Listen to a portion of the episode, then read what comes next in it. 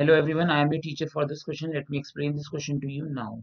In the given figure, DE is parallel to OQ and DF is parallel to OR. Prove that EF is parallel to QR. अब हमें given है DE is parallel to OQ and DF is parallel to OR. अब हम पहले triangle ले लेंगे triangle Q in triangle POQ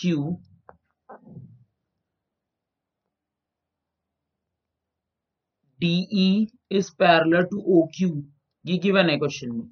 तो अगर ये दोनों पैर ये और ये लाइन पैरलर है तो इनकी रेशियोज सिमिलर होंगी।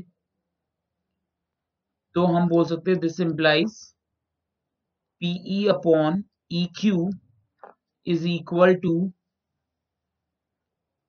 PD upon TO by Thales theorem. Thales theorem. इस इक्वेशन को हम इक्वेशन नंबर वन दे देंगे now in triangle P O R हमें डी एफ़ गिवन है पैरल टू ओ आर तो थेल्स थ्योरम से हम लिख सकते हैं। P F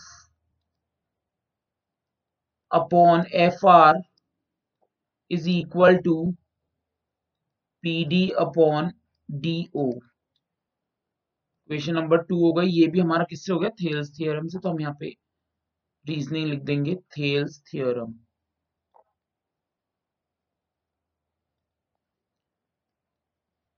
question number two है हमारे। Now from one and two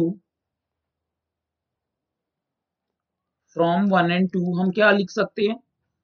क्योंकि इसमें जो है हमारा एल एच एस सेम है तो that means sorry R H S इसमें सेम है तो that means L H S भी हमारा सेम होगा।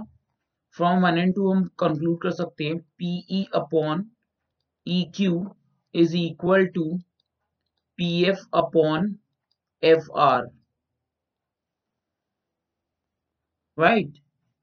means P E upon E Q is equal to P F upon F R ये ratio कौन से साइड्स की है?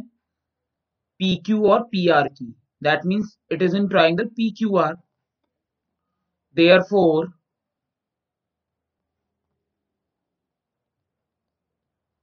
अब ये दोनों रेशियोज इक्वल हैं तो दैट मींस इनकी sides E F will be parallel to Q R by converse of Thales theorem therefore E F is parallel to Q R by converse of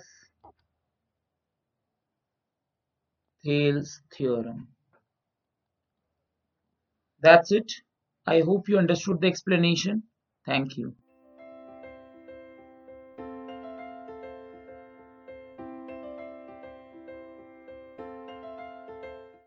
This podcast is brought you by Hubhopper शिक्षा अभियान अगर आपको ये podcast पसंद आया तो please like share और subscribe करें और वीडियो क्लासेस के लिए शिक्षा अभियान के यूट्यूब चैनल पर जाएँ।